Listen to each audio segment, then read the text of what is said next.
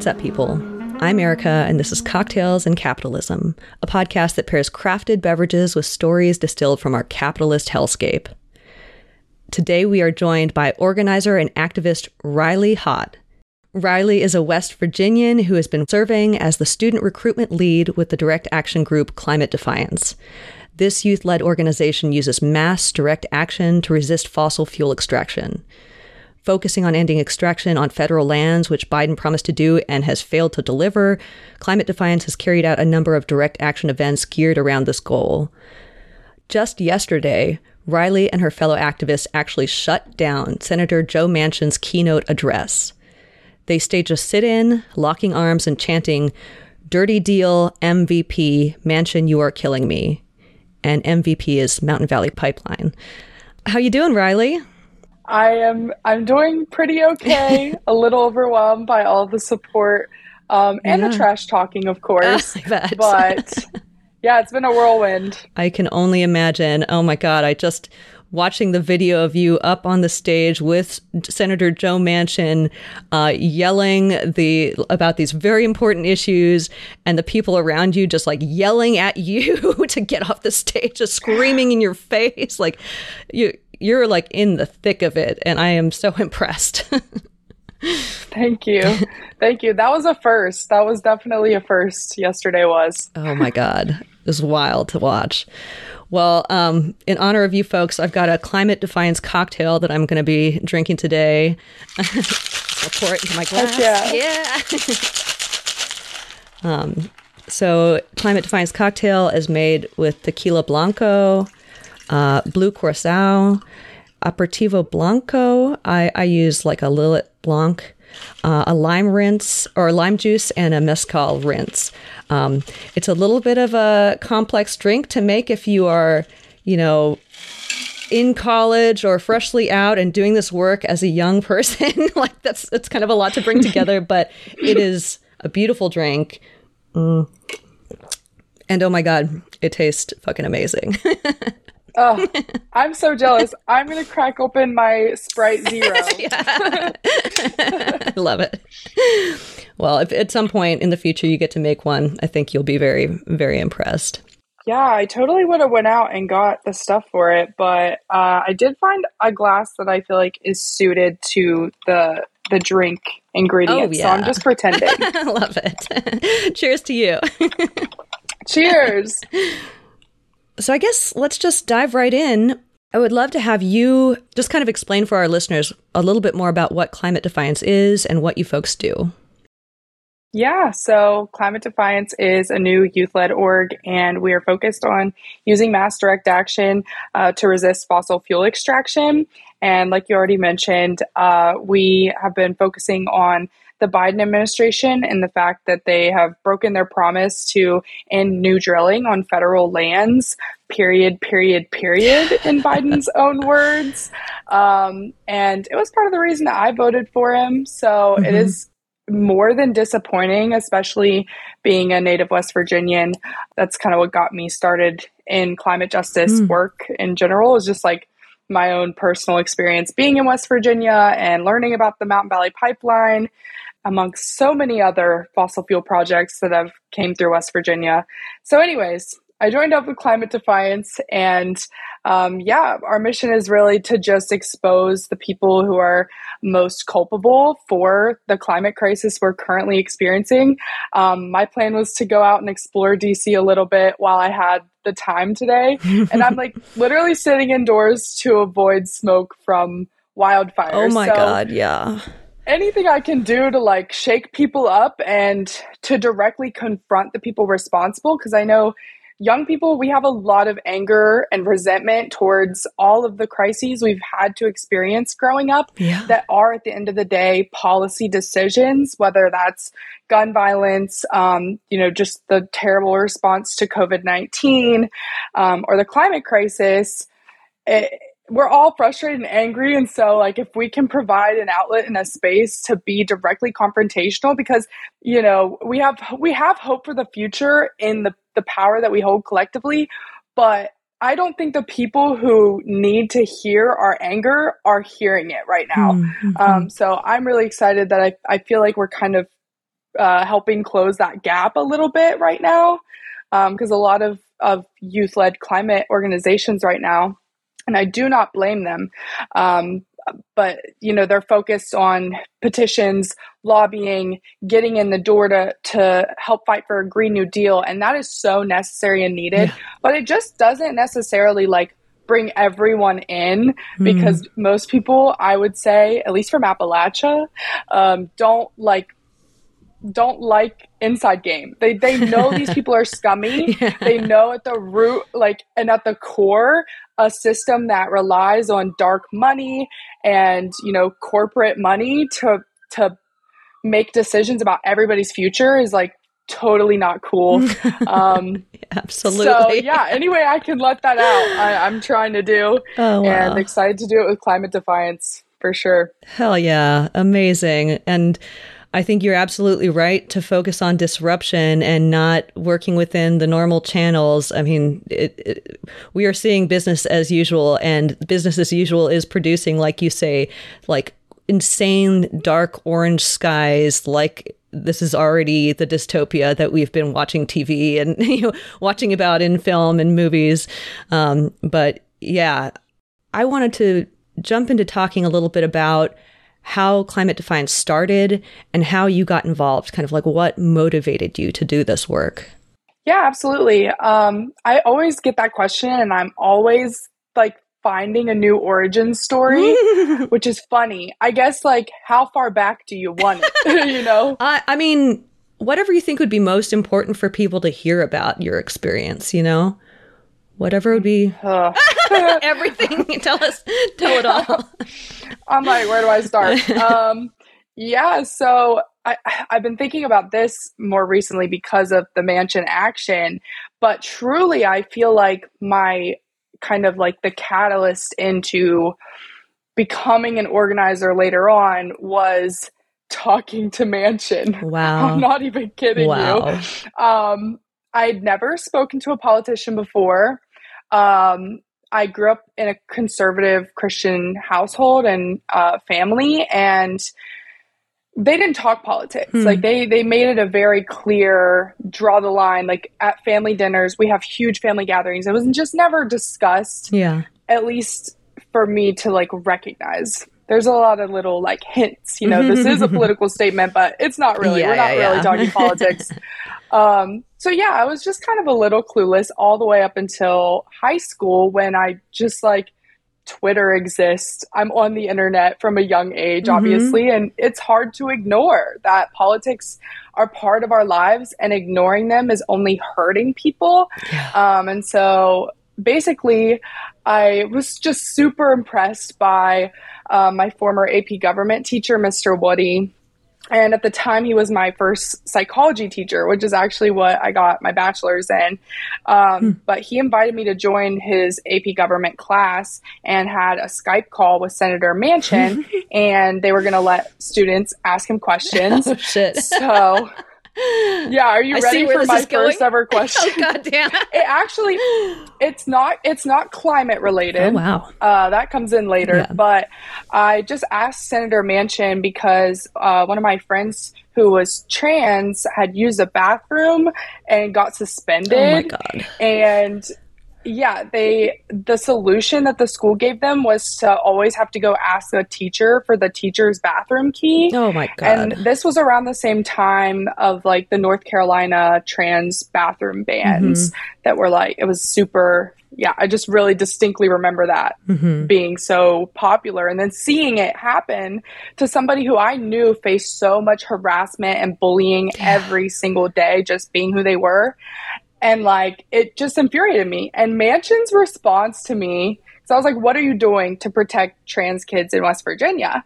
And he said, "Oh, it sounds like the teacher's bathroom key was a good compromise." Oh, like he basically said it was a non-issue. Yeah. And I straight up said, "I agree to disagree." and I was very like. I, I have no poker face, you know. People will comment and be like, "You need to like be more this or cry less. I'm like, I can't. Like, I'm letting it out right now. Good. So that was the first time I ever did it. And then I was like, whoa, like, these people don't make policy decisions based on like empathy or science or like I don't know. It was just such a wake up call. Uh-huh. Um, so then my first ever like action, I was blessed to be able to go to DC. It was actually my first like long trip that I'd ever taken out like after I graduated high school. And it was my freshman year and I went to the March for Our Lives in DC. And it was just seeing hundreds of thousands of people my age. And I knew all the things that I had to go through just to get to DC with a few friends. Mm-hmm. I was like, just blown away that, that there's so many young people. Like, we are just like, just trying to get by day by day, but we genuinely care about other people and we're not going to stand around while politicians are just like crumbling away at our futures. Yeah. Um, so that was another big wake up call. And then my first ever like near climate defiance action was there was a blockade at the coal plant in Grant Town, West Virginia last April. Wow. Um, this is a coal plant where Senator Manchin makes half a million dollars a year from the trucking company that ships coal waste there. Um, and so I met the co founder of Climate Defiance, Michael, there, and I acted as a spokesperson at that event. Um, and ever since. it's been a whirlwind, but we launched around March um, and just been doing direct action after direct action since. Oh my God. Amazing story and very, like, I don't know, it just makes me feel like this work is so, so possible and so many other people in your situation need to be seeing what you're doing so that they can kind of uh, learn that it's possible to stand up, it's possible to do things outside of the system and make change. Since we've touched on the action yesterday with Manchin, we talked talked a little bit about how talking with him radicalized you.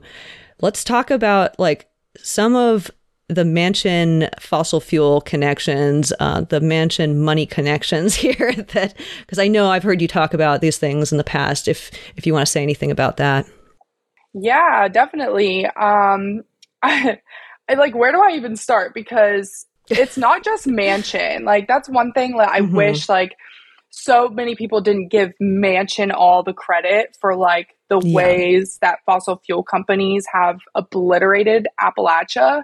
Um, hmm. And, but that being said, this man is like the perfect example of of the worst of the worst, in my opinion. Um, mm. He hmm. makes a, he made a million dollars in in lobbying numbers from the fossil fuel industry just last year. In one year, a million dollars of lobbying cash went to Senator Manchin. Um, out of everybody in the Senate and the House, he makes the most from fossil fuel money, and he also has a family and they own a trucking company that ships coal waste where he makes half a million wow. dollars a year from it. He's so deeply entrenched in that world. Um, and it is yeah. really common in West Virginia. I mean, Jim Justice, our governor, he's a coal baron that hasn't been paying. Oh my gosh, he he's like not been.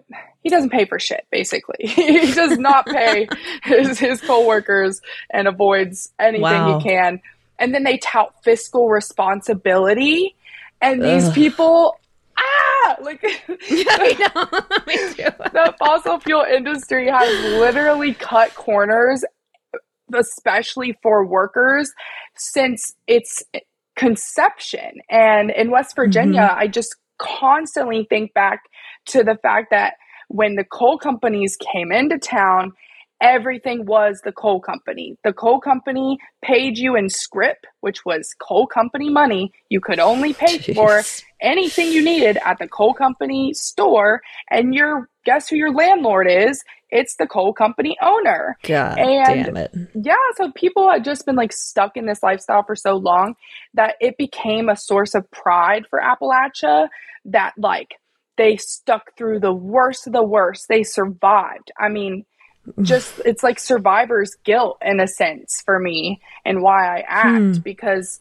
I feel like the message the coal companies have so much money that they have continued to sell a lie that like that didn't even really happen. like they Wow. I don't know if you've heard about the West Virginia mine wars. Are you familiar? A little bit, very very little bit, but I I th- I- I'm planning to try to dive into and research that story a lot more very soon. Yeah. So But- at the yeah, core, give like the, little- the need to know, right, is that um, people were fed up with how they were being treated by the coal companies. They wanted to not be working six days a week over 12 hours at a time, choking in coal dust, and then not even having the resources to feed their families. Um, and they were done. And so they they got together and they were like, no more. And they faced violence from the police. Um, sounds familiar. And Yeah. so basically, it, it ended in a war between union miners and the sheriff. Along with the, they sent in the National Guard, and the National Guard Oh, dropped yeah. bombs on miners Oh, who yeah. were literally standing up for Mhm. their labor rights. Um, and the the guns, like if you just compare the weapons that they had, it's it's just devastating to think about. So, anyways, all that being said, his family has a legacy of being on the side of the people who gunned down miners, and like oh my god. it's just Yeah. such a it's such a clear metaphor to me that these people are just as evil and they are making decisions that directly like kill off people in the affected Yeah. areas for Yeah. money and then they like go out and be like we just won for America's freedom for our energy security we shall have Yeah. so much more money Oh. but to who? Ugh. Where is this money Yeah. going? It's going to the Joe Manchins every single time. And. I know most West Virginians are fed up with it. Um, across party lines, we do not like Joe Manchin. I'll tell you that much. Really? Yes. That's that's great to hear. Fuck And. I don't think I'm just making that up. Like I tried to tell him, I Mm-hmm. did tell him to his face yesterday. I've spoke to thousands of West Virginians, Yeah. and hundreds of them have called your office, and most of them were not positive. um, yeah.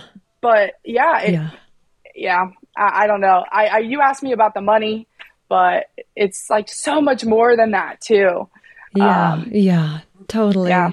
I mean, I'm glad that you're talking about kind of the legacy that he is upholding, um, being on the side of the companies that crush labor movements, and yeah, that that's that's part of the story that we don't hear a lot in the news these days. You know, um, I just did a recorded an episode where we talked about the No Labels Party that is thinking about running Joe Manchin as president or as a presidential candidate, um, and basically it's a it's a party tool for billionaires so that they can throw elections by basically like electing people that are going to spoil the results for Democrats so that Repub- Republicans can keep their uh, tax breaks and everything like that. So it's like this completely diabolical scheme by billionaires to put Manchin up there in front of, of America to fuck with our elections and to make sure that the rich continue to be rich. So Yeah, I wish I could say that I was shocked, but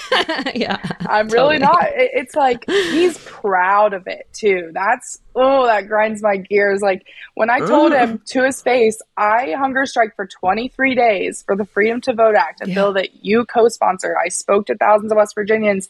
You say you talk to West Virginians. Why won't you talk to us? And he he heard that whole. I'm pretty sure he heard all of Yeah. that, and he looked. I me, I saw him hear it in the video. yeah, he looked Yeah. at me and it was like this slight grin, poker face, but just staring right through me, turns around and just walks away. Like I think they maybe were on stage for a little bit longer before he finally like moved past the protesters that were behind him too. But that was it. And I, I don't know what I thought would happen, but I was waiting for this moment for like since I mean pretty much since I asked him the first question, but really for the Yeah. last 2 years because I had been organizing for something that like he actually directly needed to hear from us. Like we ran the largest canvassing operation in West Virginia history with Un-PAC, knocking over 70,000 doors statewide for a bill he co-sponsored. He should be like jumping Wow. at the bit to talk to us, really Oh my Um, god, yeah. and he didn't. And even during a hunger strike, a 23 day hunger strike, he wouldn't talk to us. So I I wish I could say I was shocked by the response yesterday, But if he runs for president, he's not going to get a shining endorsement from West Virginians. He might get a shining endorsement from the fossil fuel companies. But I oh, hope yeah. at this point, people across party lines at least recognize that the climate crisis is a real thing and the fossil fuel companies are at least partially responsible. Um, and spreading that message yeah. to even in Appalachia, like I feel like it's so crucial that even if I lose reputation with family, friends, c- entire communities in my state, like I, I'm fighting for the coal miners. Like I really am. Yeah. So Amazing. I don't know what the first question was, but that's my rant. I, I, love where we went with it, man. Um, can you explain a little bit more about the action yesterday and how you managed to shut down that keynote address.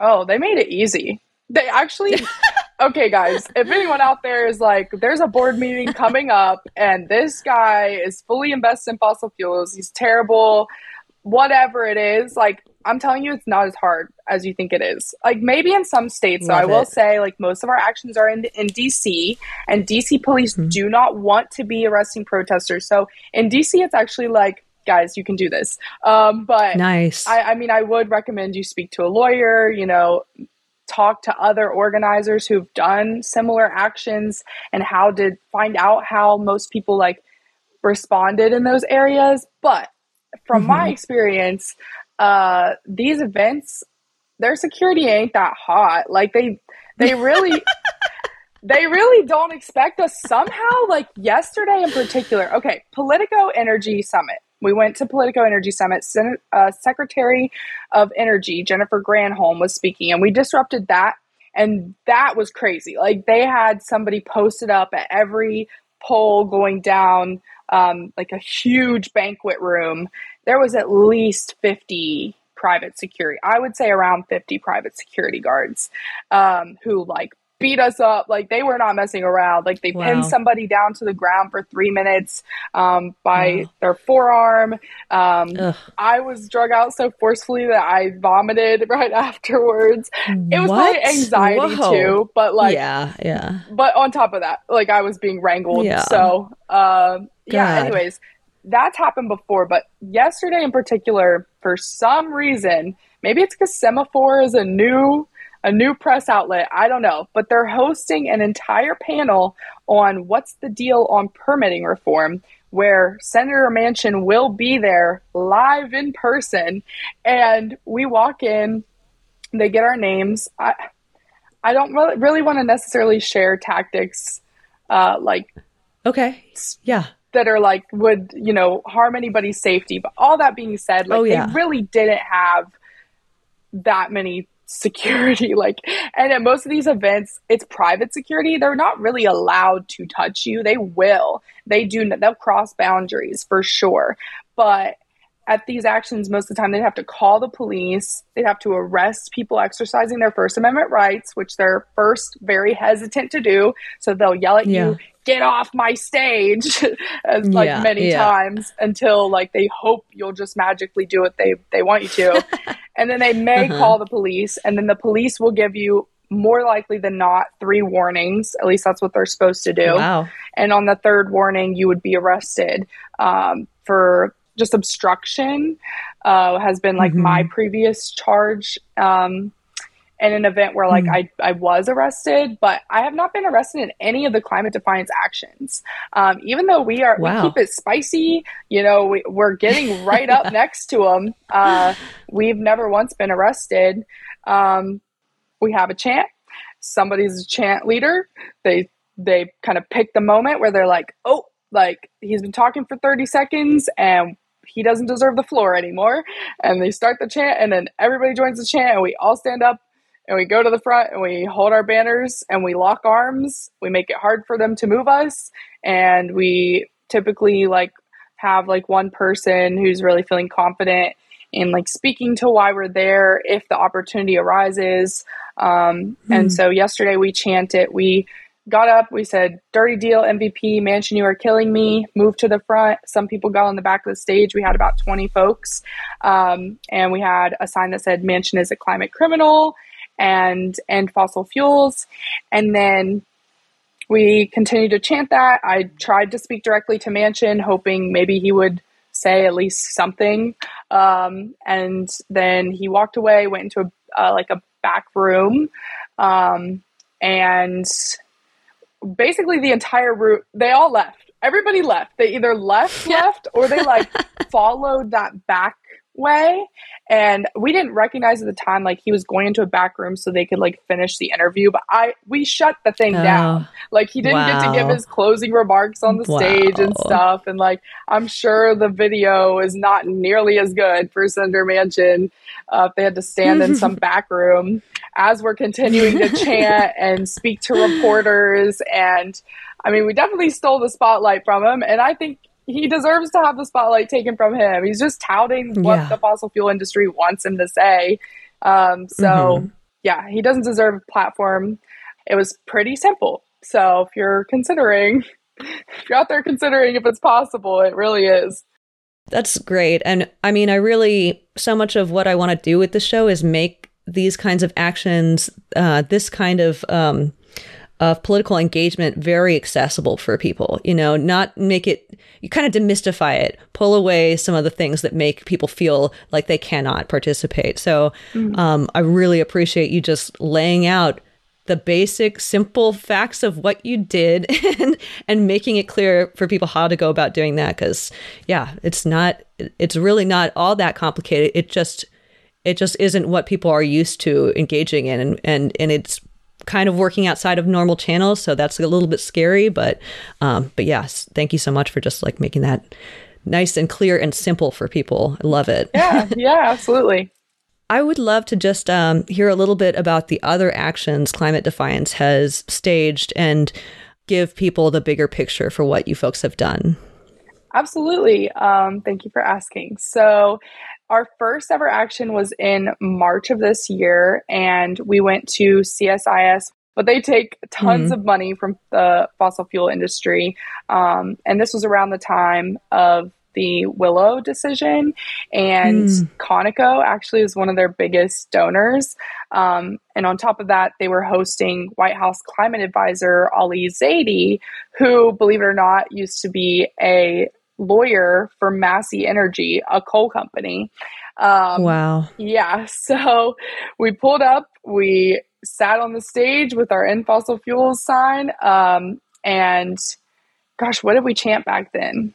it was so long ago. We have a new chant, a new chant every time. But essentially, we shut down his keynote address. He tried to come speak to us a little bit. He just continued to tout the jobs the IRA would create, he gave us a whole lot of nothing. I remember him telling me, I said, you know, why are you continuing to try to get fossil through fuels ran through um, these same mountains that have been blown up by mountaintop removal? And he said Biden ended wow. fo- mountaintop removal, which I'm I'm like pretty sure he didn't. If somebody can correct me on that, like I would love to know. But I think Ali hmm. Zaidi was just trying to like shut me up. Um, oh wow! I wow. think I don't know because I keep looking it up. I'm like, did Biden end mountaintop removal? Somebody tell me. I'd never heard that. right. I feel so, like if he did, we yeah. would know. But uh, anyways, yeah. neither here nor there. there Basically, be- we shut down his keynote address, and that was our very first one.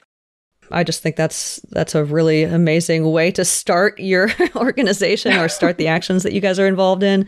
Um, do you want to just kind of like lay out some of the other events that you've yeah. shut down Absolutely. Um, so there's there's a lot. March 20th was our first direct action um, with Ali Zaidi at the CSIS event, which was called U.S. Climate Leadership and Energy Security.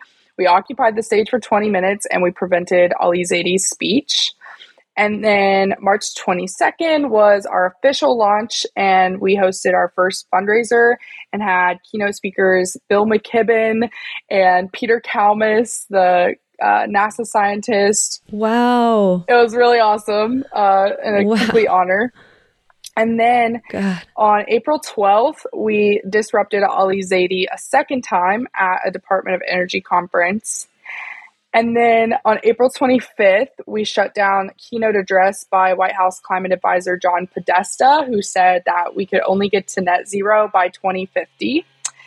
And then wow. on April 26th, we disrupted a third keynote address by Ali Zaidi at uh, the FP Energy Summit. And then on April 29th was our, our big White House Correspondents' Dinner blockade. We had over 100 folks join us, and we had uh, Justin Pearson and Justin Jones join us from the Tennessee Three, um, just kind of like out of the blue. Um, we had, gosh, it was awesome. Uh, Peter Kalmus joined us, and it was just such a great day to build solidarity. Um, we certainly made a whole lot of attendees uncomfortable, um, but the fact is, we needed to bring attention to the fact that Biden is currently greenlighting new fossil fuel projects at a faster yeah. rate than the Trump administration in the midst of a climate yeah. crisis. Um, so we are not going on with business as usual. And the Correspondents Dinner, I think, was a brilliant choice because uh, the corporate media outlets that are there celebrating the freedom of the press. um, it's yes. just a bit ironic, and I think they need shaken up a little bit too. Um, mm-hmm. So yeah, then we went to. We also disrupted the White House Correspondents' Garden brunch in the morning um, with like a few folks holding a banner trying to get in, and the same thing except it was most of us from the blockade walked to the correspondence dinner after party at a multi-million dollar mansion and it was like on the spot guerrilla theater. It was super fun. Um, we had a great time. and then we sang Country Roads and we left. nice. And then April 30th, which is the next morning. Okay, so we probably finished our actual action around 11:30 at night. Um, finally got back to where I was staying, and then I had to be up at like 7 a.m. so that I could go to wow. the CNN hangover brunch. Where oh my god, it's like they have five events just for the correspondents dinner. It's ridiculous. That's um, insane. I didn't know. Yeah, so they have a CNN hangover brunch. I'm thinking it's not going to be massive. I was wrong, but we pulled up to this hotel wow. and um, secret tactic alert you can get a hotel room if there's a big event happening in a hotel like just have somebody get a hotel room. Oh my god yes. Oh yeah. I love it. Um, we had somebody at the hotel and we got together beforehand and then we went down to the first floor and we had like a distractor person talking to the security guard being like how do I get my room key? Just being like really annoying. In that voice, I hope. yeah. Uh, and then we basically just booked it into the CNN Hangover brunch, and it was it was huge. I walked into like a wow. two story room and we sat in front of the bar where everybody had to come up to get their free mimosas and Bloody Marys. And nice. they were so uncomfortable. And we had all lost our voices from the Correspondents Dinner. So we were yelling, um, gosh, we were yelling? Do your job, do your job, expose big oil. And then mm. uh, we had security basically blockade our blockade. So it was like a double blockade, and then nobody could get their drinks. It was awesome. Blockading the cocktail area. Yeah, and it was That's like so, five of us. So it, was, it was literally just five of us sitting there holding a banner um, and it, it, like shut down people from getting their drinks for like a solid 15 minutes. It was awesome. Oh my god, that's awesome. Um, I mean, I'm very pro cocktail, but I am am even more than that pro that strategy. Yes, great. Thank you, thank you. I thought so too. So then we basically were threatened with arrest. So we walked out of the building. We stood in front, and we were kind of asking people as they were going in, um, like, "Have you divested from fossil fuels? Like, are you?" Cool with the fact that Biden's greenlighting new projects at a faster rate than Trump? Are you reporting on it? Um, yeah. And then we were wow. like, okay, we're done for the day. It's rainy. So we went to leave, and Wolf Blitzer shows up. what?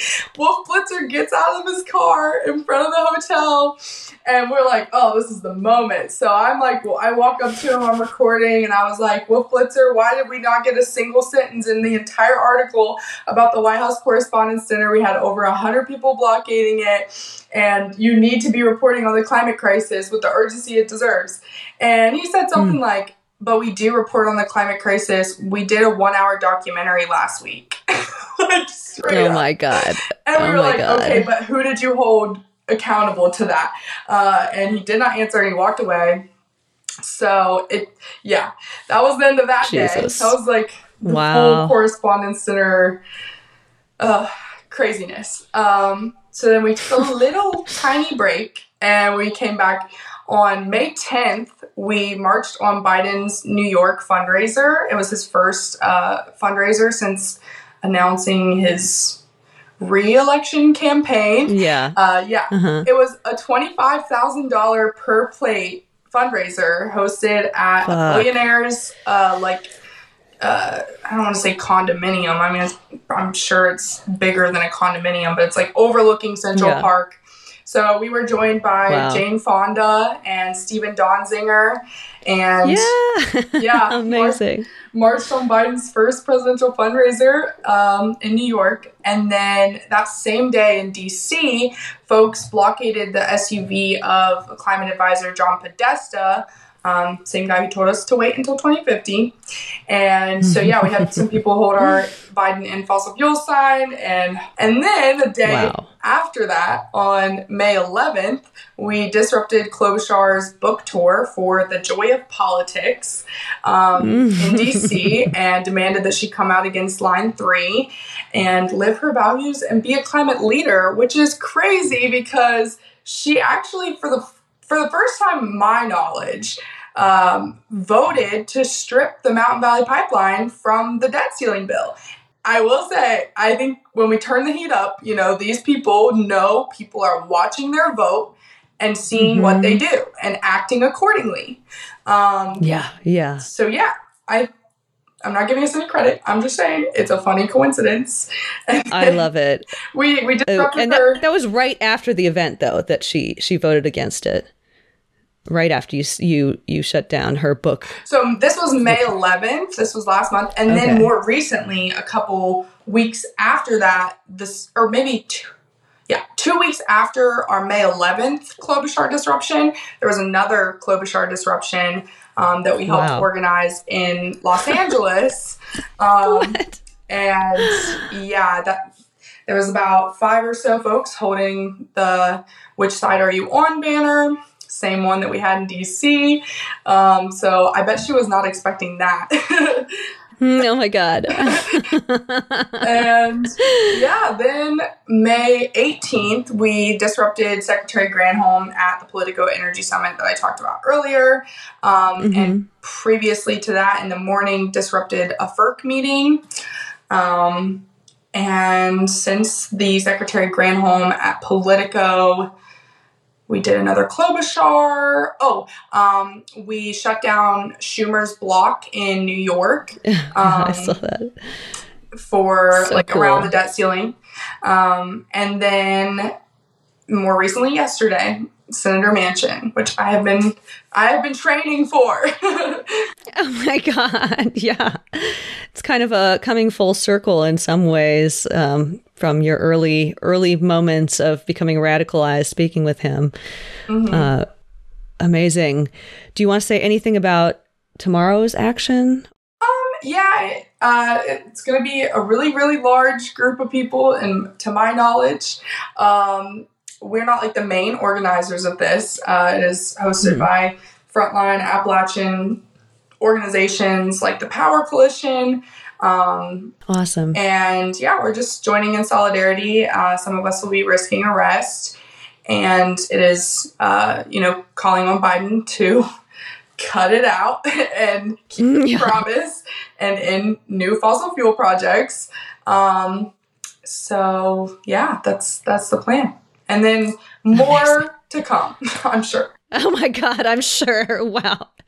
With just with multiple things happening this week and I'm recording with you in the middle of that, it's it's wild how much you folks are doing. Like a lot of groups will stage sporadic actions, but I haven't seen anything like this where it's just so so much determination so much um yeah just like persistence with it. So great fucking job. Thank you. Thanks i appreciate it. Oh my god I'm, i appreciate you guys but i want to um I wanted to hear your thoughts a little bit about working within the system, working within the existing political power structures versus making change from outside of the system and disrupting things. We talked a little bit about that at the beginning, um, but I, I wanted to talk about it, especially because I, I read this quote from you that said, Inside game alone will not be enough to compel those in power to act. We need highly visible, attention grabbing, disruptive, media earning tactics to confront the crisis we are in. Um, I thought that was just brilliant and so powerful. And I was just wondering if you had any any more that you wanted to say about that. Yeah, I guess I can speak to my personal experience because I think I've kind of stepped in both shoes a little bit. And hmm. when I first started organizing around the Freedom to Vote Act, I we tried all the inside game things you're supposed to do, like you know, uh, setting up constituency meetings, putting together petition signatures with clear asks, um, you know, speak hosting little rallies and speaking to the the you know people who come to those rallies. Like we did all the things that are a standard uh, standard tactics up until we mm-hmm. realize like they're just gonna let this float by. They will just like yeah. throw the Freedom to Vote Act out and not even put it on the Senate floor if we don't see direct action. So after a like tireless year of all this hard work and not seeing many fruits of our labor, um, we went on a hunger strike for 23 days cumulatively.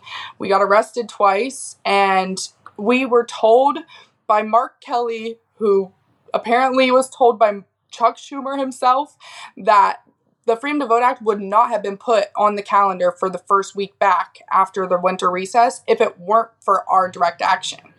And that was like, whoa. So, okay, so you're telling me like I have to yell at you every time because I will. but like, damn. Cheers to that.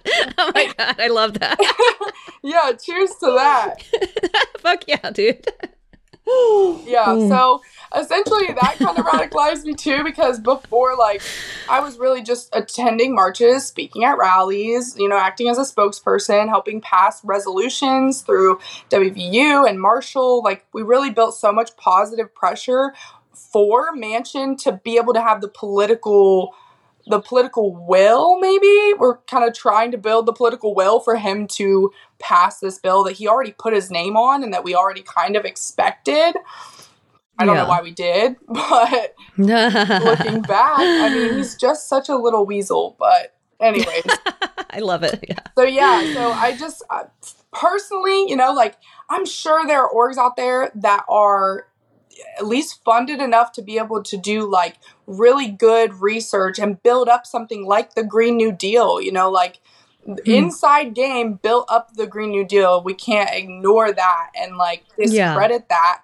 But I've also seen how how much these people who are doing such crucial work are getting ignored. And I'm like, just go yeah. do something super disruptive. And then when you get all this press about it, be like, here is our plan. Like, that gives you the window to actually build the political power that you need to do something. And like it's just really frustrating to see climate especially climate organizations slipping so far into inside game that now their funding mm. is also reflecting that work oh, yeah. as in like kind of an, a DC insider. Um, and yeah. then people start to feel like the movement is becoming inauthentic. It's capitalism fighting capitalism. It's, mm. you know, mm-hmm. and there may be some parts that are so crucial and effective and helpful, but if that means you're sacrificing like the voices of the people who've actually built you and given you that position of power with like on the ground organizing, mm-hmm. then you lose your base and you lose momentum and things come crashing down. And I do not want to see that for other climate organizations. I don't want to see that for us. Yeah. And we're constantly yeah. thinking about like how much, you know, what is what is the right ratio of inside to outside? But when we're seeing the climate crisis knocking on our door, I mean, we answer it with like, "Whoa, what the what the f?" Not like, mm, "Please don't do this." You know what I mean? Yeah, so, yeah, totally. So yeah, that's that is my answer. I mean, it's it's it's hard to play nice when you know that the stakes are a livable planet for not just humans, but like every species mm-hmm. on the planet. Like the stakes are so goddamn high that like how are we not supposed to be disrupting mm-hmm. things? How are we how are we supposed to just be sitting back and being silent and continuing business as normal? That's just yeah. So mm-hmm. I'm really glad that you folks have realized that like f- focusing on disruption, on on drawing the attention to what you're doing at the same time as targeting um, events that are very, very strategically chosen. You know, like um, these keynote addresses, specific politicians that are are doing legislation around the topics that we you are trying to push forward. I mean that that kind of very targeted direct action is incredible and and like that is i think what gets the goods you know mm-hmm. um uh, you can you can do direct action or um, you know disrupt things in ways that people that just piss people off without getting things done you know mm-hmm. um, but i don't see that i see the work that you guys are doing as incredibly targeted and that to me is a huge um, huge sign that you are in, going in the right direction and that the movement is going to grow people are going to find it and and want to come in and do what you're doing so it's incredible thank you yeah i'd like to think so too i mean like things like shutting down schumer's block the correspondents dinner even though those seem to be really strategic uh, tactics and even some of our, our small disruptions well, small but i mean small in mm. number of people um, yeah we've I've seen so much pushback.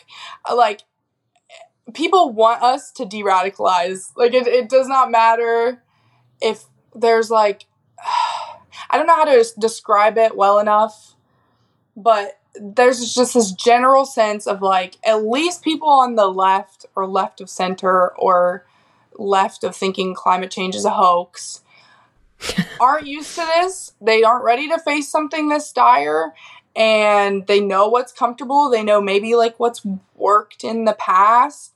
And everyone seems to be just like fighting about tactics. And it's really frustrating because the yeah. big oil, like big oil, they don't fight about tactics. They know their yeah. game. They yeah. have it well funded.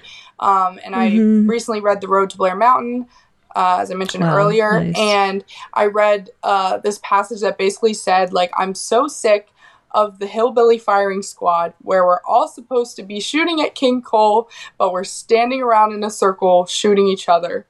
And oh I was my like, god! Whoa! oh my god! Totally. So, so yeah, I mean, like I think also, like I mentioned earlier, we just really fill a gap too. Like if you're all about inside game, you were a political science major and you know how to do it, like go do that.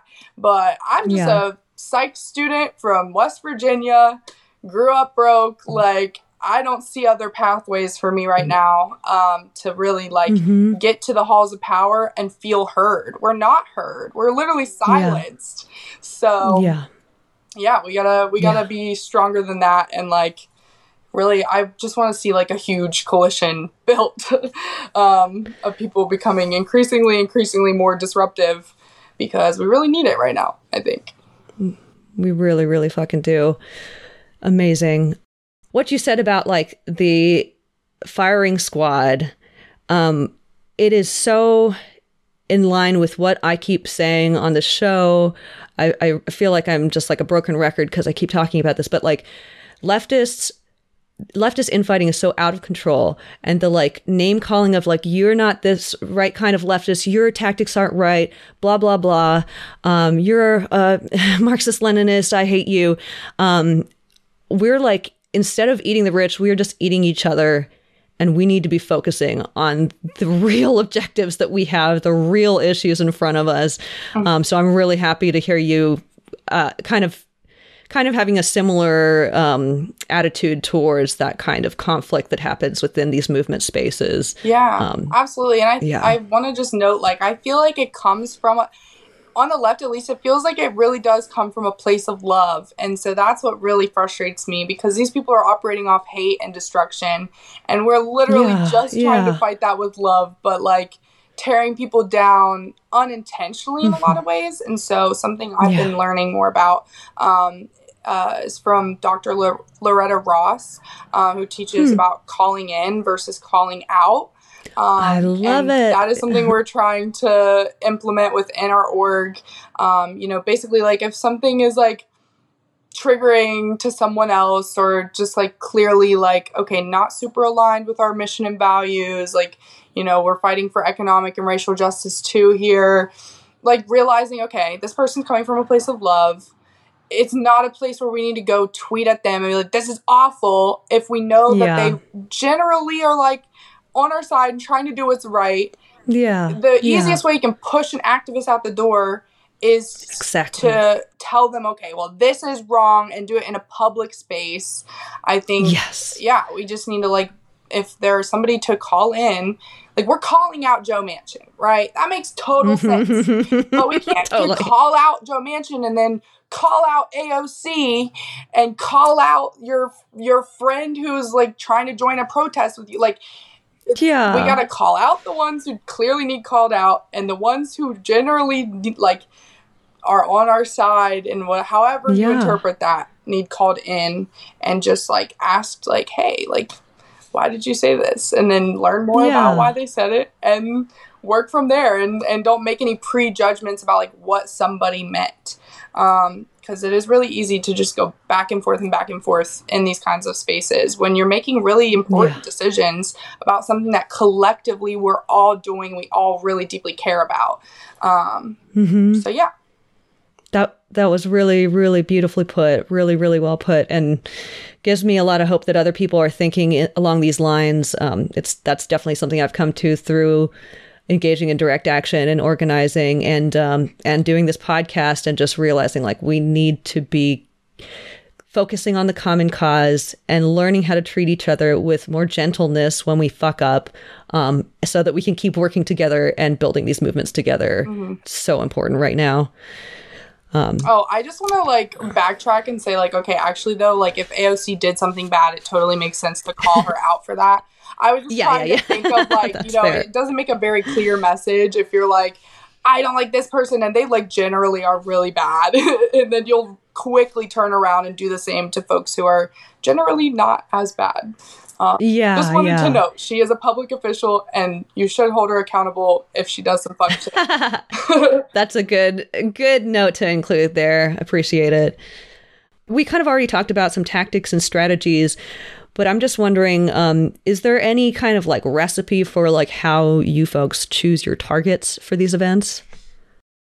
Um, the recipe is to go to opensecrets.org and look and see if this person is making buco dollars from the fossil fuel industry. um, no, but really, like, like obviously in these moments where the debt ceiling package passed through the Mountain Valley Pipeline and permitting reform, like.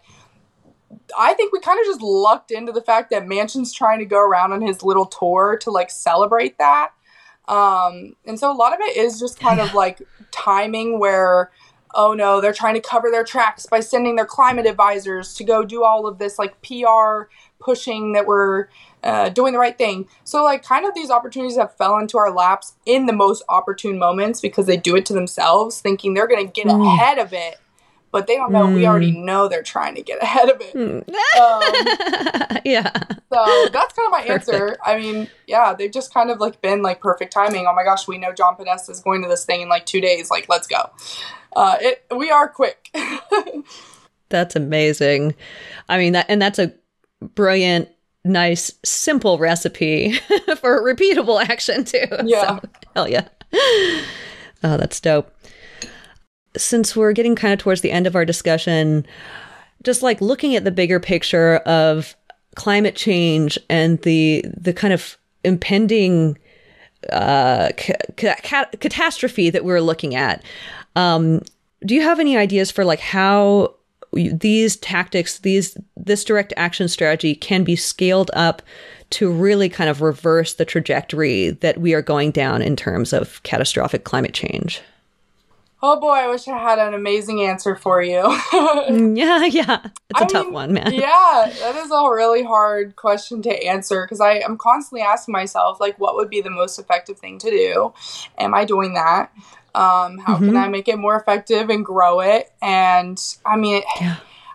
at a certain level of the amount of population that is like fired up and taking direct action where it's completely like you can't ignore it um, that is when like large scale changes can happen because they're like you could literally hold us hostage 99% of us like don't have that much wealth when we think about it Yeah. if 99% of us realize okay this is something that's not working for really any of us and it's not going to for our children for our grandchildren like the day people directly kind of have an impact like i'm downhill from this pipeline and there was just a Mhm. landslide that swallowed my farm whole or my family out in california just had their house burnt down like people are Mhm. going to feel like they've been left with no choice that's how this accumulates and i don't want to it's like i don't want to see it have to happen you know but Yeah. i Yeah. fully think it'll just be a matter of like more people are feeling the direct impact and are are like modeling the things they've seen before. Because it's not like anything we're doing is like super brand new and like Yeah. never before seen. Um it's just something Yeah. that's going to keep happening more frequently to the point where they can't just host a little brunch and say fossil fuels actually are good without like you're not going to do that. You know you're not going to just Yeah, parade yourselves around and clap for yourselves um while like the rest of us are not seeing any kind of like positive economic impact that they'll try to tout Mhm. um Mhm. so I don't know Yeah. if that really answered your question, but I just feel like it's like a ticking time bomb. It really is, and I just Yeah. happened to see it before some people. Um, so mm-hmm. yeah, I mean, I, and I think it makes me think a little bit about how like the situation is going to get so dire that it's going to be a natural response for masses of people to have to stand up and to have not enough in their like not enough money, not enough wealth, not enough resources to not stand up because they are just pushed to the extreme edge. Um, so I do have some hope that comes from that like situation of total uh, I mean, demise in some ways. So, some of the absolute desperation that we're going to experience as a result of climate change. Um, I think we're going to see more folks coming to what you've come to. I think you're really ahead of the curve here, um, but. Because you're ahead of the curve, you're paving the way and you are showing other folks, young folks and old folks, that like this is the fucking way. And I love to hear that like some of the older people, um, you know, my hero Stephen Donziger, who's going to be the the final episode this season, showing up in solidarity with you folks. Like you are, people are seeing what you're doing, and they're they know that it's right. it's it's going to be cool to watch that grow in the coming months and years, and I really believe it will. thank you. I hope so too. I want to hear your thoughts a little bit about capitalism and whether or not you identify as a capitalist or anti-capitalist. Hmm. whether or not you identify as anti-capitalist. okay. All right. So my answer to this question is I am not an economic theory gal. I just Yeah. see what I see and know something ain't right. And do I have the the full knowledge to say like here's the economic theory that I best support? Like no. I'm 24 years old. I fully understand that I don't understand. Like it's such a complex thing for me to even wrap my mind around. Yeah. Um, and I think it is for most young people. Um, and so Yeah. I, I think I describe myself as an anti capitalist, but I know like I can't give you the full research to back it up other than if you see if we currently are in a capitalist system and you go to Appalachia and you talk to folks on the ground, are they happy and are they living a healthy life and are they able to fulfill their Mhm. dreams, whatever those are? And more often than Mhm. not, the answer is no. It doesn't matter what party you're part of. It doesn't even matter if you think you're a capitalist. Like, and just Yeah. the sad, the just the sadness of knowing like it's also systemic is so.